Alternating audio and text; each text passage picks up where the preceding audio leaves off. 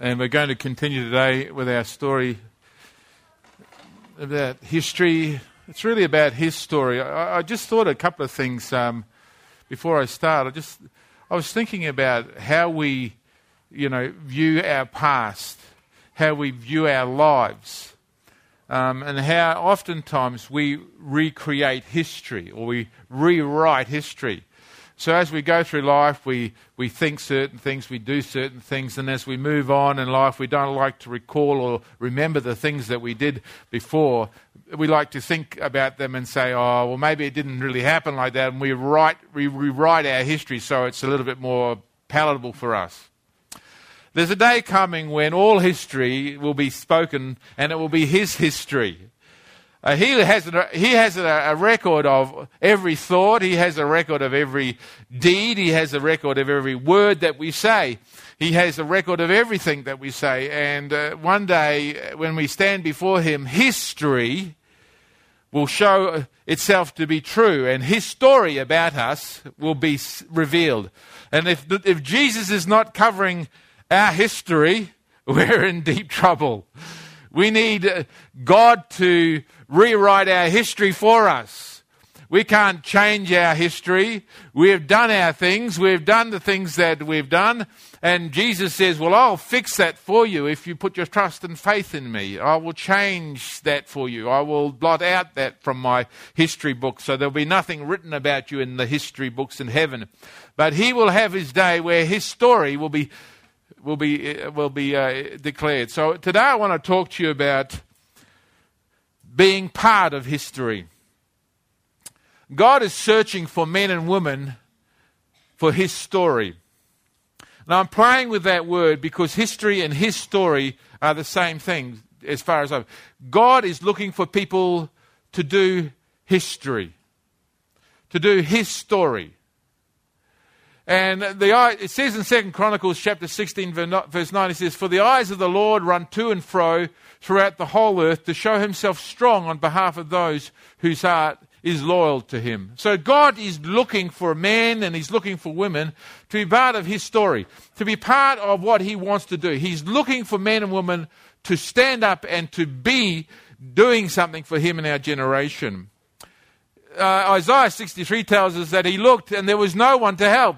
And I wondered that there was no one to uphold. So when, he, when God started looking, he started looking into, into, into, into human history and started looking for a person, just a person to stand up and say, Lord, I want to be a person who's counted for you. I want to, I want to live your story out in my life. I want to live your story out in my life. I want to be part of your history. And he couldn't find anybody. That's really sad, isn't it, when you think about it? Ezekiel chapter 22, verses 30 to 31 says, So I sought for a man among them who would make a wall and stand in a gap before me on behalf of the land, that I would not destroy it.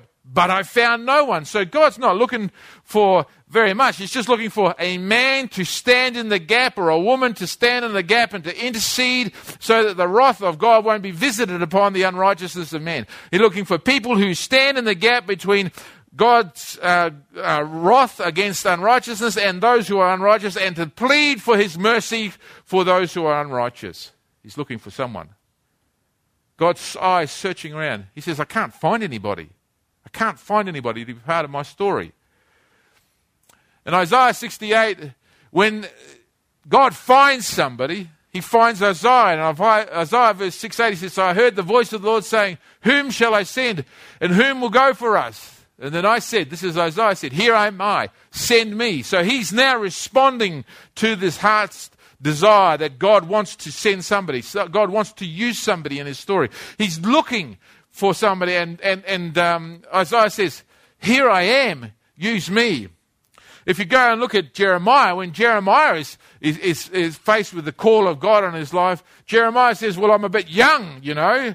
See, God says, I'm so desirous and so passionate for someone. He says, I don't care how old they are. And he said to Jeremiah, he says, But the Lord said to me, Don't say I'm a youth, for you shall go down to all to whom I send you, and, and whatever I command you, you'll speak. God wasn't worried about his age. He wasn't worried about that he was a fact he was a youth. He said, I'm looking for someone to stand in the gap. I'm searching for somebody to, to make history for me. That's what God was looking for. Searching for a person. He's searching today for a person.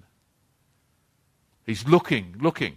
And when he finds that person, he says, I'm going to send you out to rough places. I'm going to send you out to difficult places. I'm going to send you out amongst wolves that are going to eat you. He says, It's tough. You might be young, but it's really tough out there. And he says in, in Matthew chapter 10, 16, Behold, I send you out as sheep in the midst of wolves. What happens to sheep in the midst of wolves? They get ripped apart. So God is looking for someone who is willing to be ripped apart for Him. Someone who's willing to take it and go out there and do something very tough for him. It's not going to be easy. God knows that, but he's looking for someone. He's searching for someone. He says, Therefore, be wise as serpents and harmless as doves. We have a special place in history. We have a special place in his story. In Acts chapter 17, when Paul was actually going to Ephesus, he, he was looking in Ephesus and he saw a whole lot of uh, shrines and idols that were created. And he, he went there and uh, he got to speak before the area, Areopagus, I think they're called, uh, the, the people who are there who are wise and they listen to, to wise stories. He got to talk to them. And this is part of his address. And in this address, where he's speaking to these people in Ephesus, he makes these statements. He says, God who made the world and everything in it, since he is Lord of heaven and earth, does not dwell in temples made with hands, nor is he worshipped with men's hands as though he needed anything, since he gives life and breath to all things. He has made from one blood every nation of men to dwell on the face of the earth. And this is the thing I want you to look at now. And has determined their pre appointed times and the boundaries of their dwelling so that they should seek the Lord in hope that they might grope for him and find him. Though he is not far from each one of us, for in him we live and move and have our being. Now, I want you to take note of the words in blue. It says, And he has determined the pre appointed times and the boundaries of their dwellings. God, in his sovereign will, determines where you are living right now, your appointed time. He has your name in history. When we look at multiculturalism, we think, you know, look at the things that are happening with multiculturalism. Look at the Islamic riots now there because somebody made a movie that they didn't like, and we think multiculturalism is a really bad idea. Multiculturalism is not a bad idea, it is God's idea. You know why it's God's idea? Because God appoints the pre appointed time where people will live. And if multiculturalism has come to Australia, it's because God is determined to bring those from other nations into Australia for one purpose. One purpose that He would save them, that He would give them opportunity to find grace in Jesus. If we won't go over there, He's going to bring them to us. If we're not going to go into the, into the fields and into the harvest place where, where the, the need is, He says, well, don't worry, I'll bring them to you. I've an appointed time for you and an appointed time for them. I brought them to this place for this appointed time in history. I have no problems with multiculturalism. It's the greatest opportunity that we have to do something powerful for Jesus. And He's looking for someone who recognizes that it's time.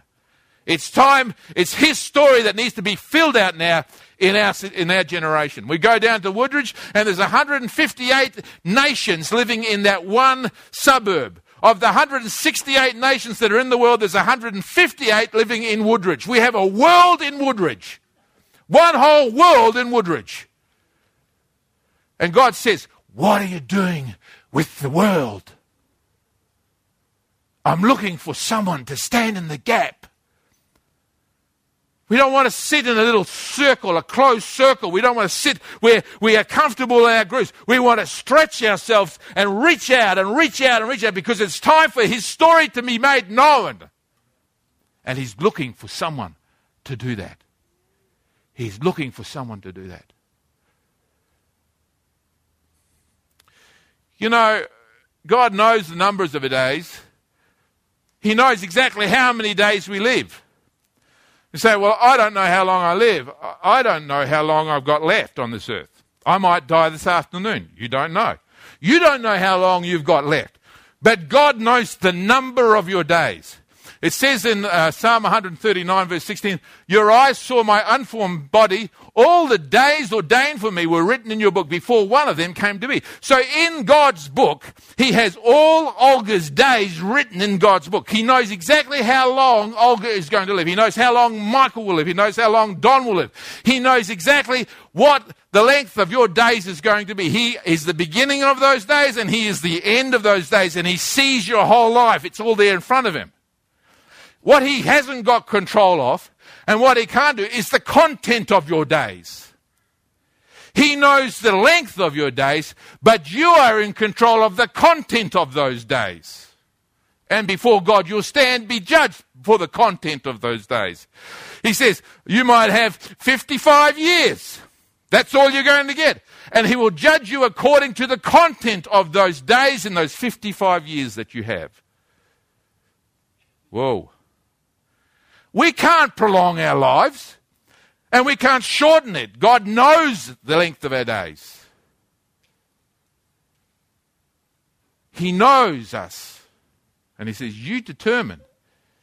He says, How long and uh, how, uh, how, how, what you do in those days. So we make choices to be part of His story. We make choices to be part of what God wants to do. We make choices to do that. And in 2 Timothy, we read in verse 2, verses 20 to 21. In a large house, there are articles not only of gold and silver, but also of wood and clay. Some for noble purposes and some for ignoble purposes. So there is a vase to hold flowers and there's a toilet on which you can go. There are two receptacles of water.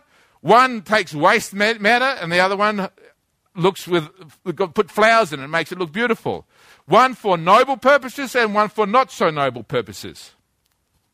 You have to choose now what you're going to be. If a man cleanses himself from the latter, he says, if you cleanse your life from the sin that you're committing, if you cleanse your life from the ways in which you used to live, if you decide in God that you're going to walk with Him, He says you will be an instrument for noble purposes, made ho- wholly useful to the Master and prepared to do any good work. So you decide what you're going to be used for.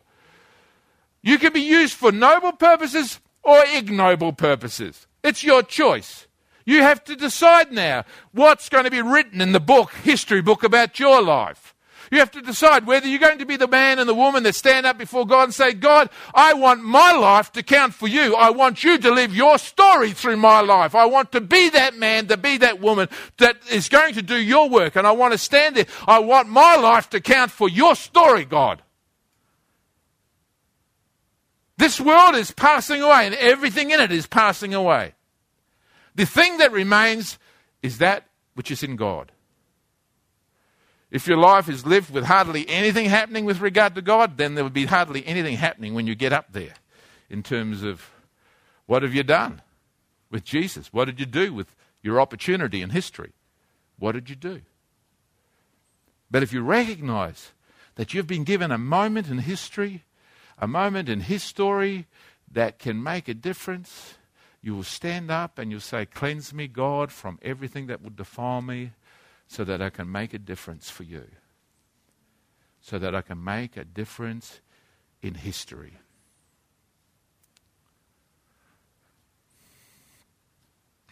God created us to be part of his story. In Ephesians chapter 2, verse 10, it says, For we are his workmanship, created in Christ Jesus for good works, with God prepared beforehand that we should walk in them. So God prepared beforehand that we should do good works. He did not prepare beforehand that I should live for the flesh. He did not prepare beforehand that I should build my own little kingdom. He did not prepare beforehand that I should pursue all the things that everybody else in this world pursues. He prepared for, beforehand that I should fulfill his story in this place.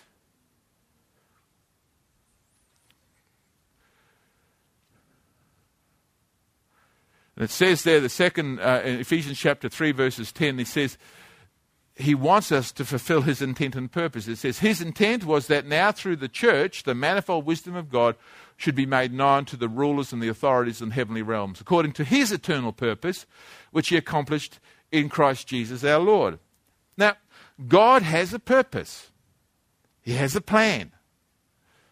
He wants you to be part of that plan and He wants you to be part of that purpose. He's given you the opportunity to say, okay, I want to be part of that. He says, come work with me. Come work with me. Let's do something about this place. Let's do something about what's happening in society. He says, I have an eternal purpose that was written a long, long time ago and it's written in eternity. I want you to be involved in that. I want you to, he says, it's through the church. And some people think, oh, well, I'm just doing my ministry over here. You know, my ministry is to do this thing over here. I'll do it over here, my, my ministry. God says, what are you doing? It's not about your individual ministry. He says it's the purpose of the church. See, there's nothing. Eh, the whole world seeks after its own. There's nothing different about you if you, I'll do my own little thing over here. I'll do what I want to do over here. I don't need anybody else in my life. Or I'll do what I want to do over here. Everybody does their own independent things. That doesn't glorify God. It's when you, as a mass, a group of people, decide to work together as one. That's different. You know, the world celebrates that. We go down and we look at sports people. We look at them in the sports setting. We all sit around the sports stadium hey, oh, yeah. And they kick a hot ball over here and a back ball there. Yeah, and we all won and we feel the power of a whole group. 40,000 people going, yeah, go Broncos, go Broncos. The guys on the team, they run together and they work together as a unit. They work together, they pass the ball, and we sit there, isn't that fantastic? Look at the move, how they got that. Yeah. No one person, whole teams working together. And we celebrate that. We come to church, we want to do our own independent thing. We want to do our own. God is not glorified by that. God is glorified when he we work together in unity, where there is harmony, where we work together as one, where we stand together as one and we say, We are one. Let's do God's purpose. Let's do his eternal purpose together as one. That glorifies God. That lifts the name. Why? Because how else do you get all these different people to work together on one thing? You have to have one mind. And that one mind has to be his story. His story must be our passion. And we must work together for that.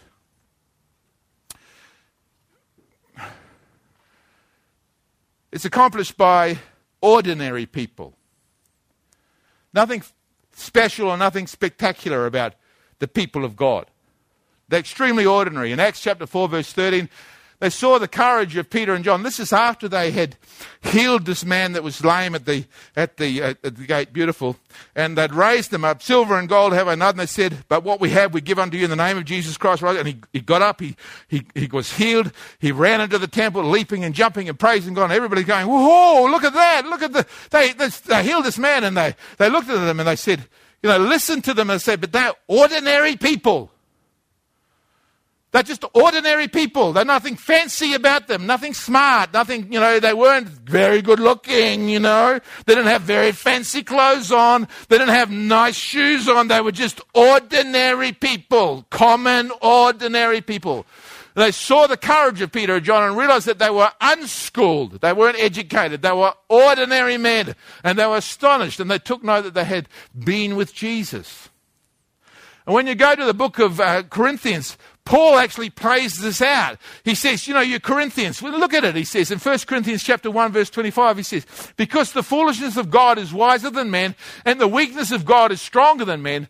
You see, your calling, brethren, he says, he's looking at the church. He says, look at you now. He says, that not many wise according to the flesh, not many mighty, not many noble are called. So he's saying, you know, there's not very many people in here with college or university degrees. Not very many educated people in this place, says Paul. Not very many mighty ones, high officials, politicians. Not very many rich people here, noble people. He says, but his God has chosen the foolish things of the world to put to shame the wise. That means he, he took things that people wouldn't think God would use. He takes people that God doesn't then to he doesn't look at you and say, because you haven't got a mind or you haven't got brains or you haven't got a, you know, he says, I can use anyone. I'm looking for anyone. You don't have to be intelligent. You don't have to have a, a degree. You don't have to go to school for 500 years. You can just trust Jesus and Jesus will trust you and work with you. He says, foolish things of the world to put to shame the wise, and God has chosen the weak things of the world to shame the things that are mighty. God takes us the things that are not to confound the things that are. He says, the base things of the world and the things which are despised, God has chosen. The people that God is choosing are not very significant looking people, just ordinary, everyday people. And God chooses them, and the reason why He uses them is summed up in that last verse, last line. He says, That no flesh should glory in His presence.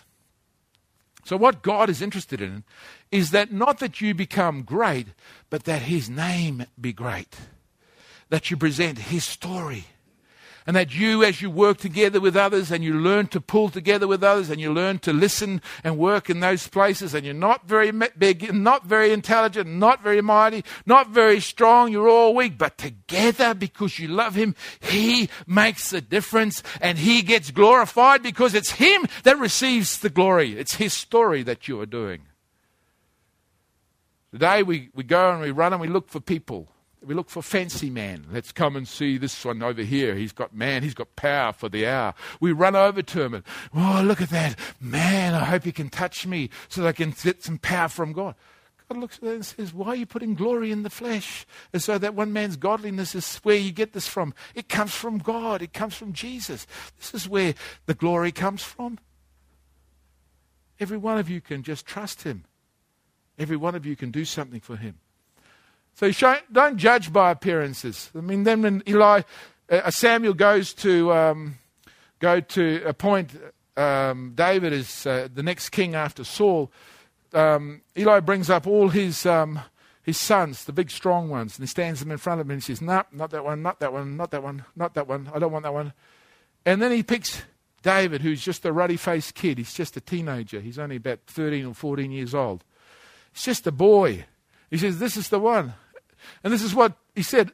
But the Lord said to Samuel, Do not look at the appearance of his physical stature, because I have refused him. For the Lord does not see as man sees, for man looks at the outward appearance, but God looks at the heart. So God is searching. He's looking for hearts that want to do something for him, who want to work together for him. That's what he's looking for. He's looking, searching for someone to stand in the gap. And he says, if you're weak in the physical, don't worry. He says, I'll make you strong in the spiritual because I'm going to come inside. And it says in, in Acts chapter 1, verse 8, he says, But you will see, receive power when the Holy Spirit comes upon you. And you will be my witnesses in Jerusalem and in all Judea and in Samaria to the ends of the earth. He says in Ephesians chapter 3, verse 20 to 21, And now unto him who is able to do exceeding abundantly above all that we ask or think, according to the power that works in us. Unto him be glory in the church. You know, God says, I don't care whether you're weak. I don't care whether you haven't got an intelligence in terms of you're not educated. I don't care whether you feel that you're coping or not. I don't care whether you're male or you're female. You know what? If you come to me, I will fill you with my spirit. I will make you able to do what you have to do. I will give you everything that you need for life and godliness. Just come to me. I'm looking for someone to stand in the gap. God is looking today. That's what we've been chosen for. God has chosen, we are a chosen generation, a royal priesthood, a holy nation, his own special people, that may, we may proclaim the praises of him who called us out of darkness into his marvelous light. That's who we are. We are a chosen people. But there's a danger, friends. And this is the danger. You got this opportunity now to think, all right, Mark, God is looking for someone. That means he's looking for me. But, you know, I kind of don't believe that God will do anything. You know, you can hang out there and you can work real hard, but, you know, God won't do anything good and He won't do anything bad. You're just going to do it all by yourself, Mark.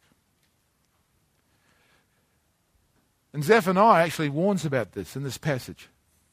He says, And it shall come to pass at that time that I will search Jerusalem. Now, just call Jerusalem the church. He's going to search the church because Jerusalem is a picture of the church. He says he's going to search it with lamps, and I will punish the men, and you can put women in there too, who are settled in complacency. Just settle. And who say in their heart, The Lord will not do good, nor will he do evil. as though it won't make any difference. A complacent attitude. You see, our society says don't get too excited about anything. Don't think that you can do anything really. I mean, the, the need is so big. What's a little person like you going to do about the big need that's out there? Your life is so insignificant. You don't have a big voice. You don't have, you're not tall. You don't have talent or skills. You don't have education. So, what on earth will I do? Will I achieve anything? And Jesus says to you, I'm looking for someone to show myself strong on behalf of those whose hearts are loyal to Him. I'm looking for someone.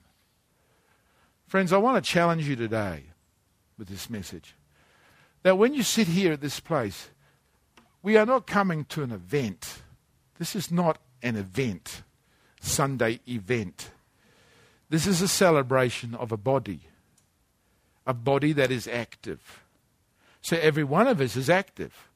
Esther is active during the week. I'm active during the week. Natalie is active during the week. We are all active. We are one body under one Lord. And what we do as a body is so vitally important. God is looking for us as members of His body to make His story. He wants us to stand up and to be counted at the end. Now, we have to decide whether we're going to just ignore that or we're going to pursue that. So, tomorrow morning, when you get up in the morning, you can turn the TV on and you can listen to the news that's coming at you. You can pick up your magazine and you can read all the glossy fashions. You can pick up the morning newspaper and read all the horrible things that are happening around the world. You can think about your examinations, or you can think about your holidays, or you can think about whatever you're going to be doing. And you can fill your life with all the other stuff, which is temporal here and now. Or you can wake in the morning, and as soon as you open your eyes, you can say, Jesus, you're looking for a man. What do you want me to do today? And then he pull us all together as men and women who have decided that we're going to make our lives count in his story and we'll achieve something for God. That's a choice that you have to make. It's a choice that when we finish this service today, you have to decide what you're going to do with the rest of your life. God has a book. He's writing everything in the book. That book is history. We have to choose whether we want to live his story out or we want to live our story out. We go before him. We can say, Lord, I did it my way. I made the mistakes. I ate up the pain. I did things my way. Or we can stand before Him and say, Lord, I lived for you to be your person, to say your words, to go where you want me to go. What God is looking for is young men, young women, older men, older women who decide that this is enough of their story and it's time to make his story count. Do you want to make his story count? I want to make his story count. I want, I want people to know about Jesus. I want to people to know about him. I want them to know about how great our God is. I want them to, I want to be leaving a mark in time which says, this person lived out God's story in time. You've been given an invitation today to do that. God says, I'm looking for someone. I'm looking for one who will do this for me. Does he find a heart in you that says, Lord, here I am. Send me. Let's bow our heads. Father, we pray right now in Jesus' name that your word would stir us Lord, that your Holy Spirit would now speak into our hearts, that our lives would count for you. Oh, the devil wants to fill us with everything else that is rubbish. The devil wants to distract us, to distract us from what truth is, to distract us from the message of this word, so that we achieve nothing for you, Lord. Your name is great, Father. Lord, the trees and the field, they clap their hands, Father. The sea roars, the stars speak continuously of your splendor. Everything in creation glorifies you, Lord Jesus. Help us, Lord Jesus, to be in sync with you, to work with you, to bring your story to those that are lost. We ask it in Jesus' name. And everyone said, Amen. God bless you.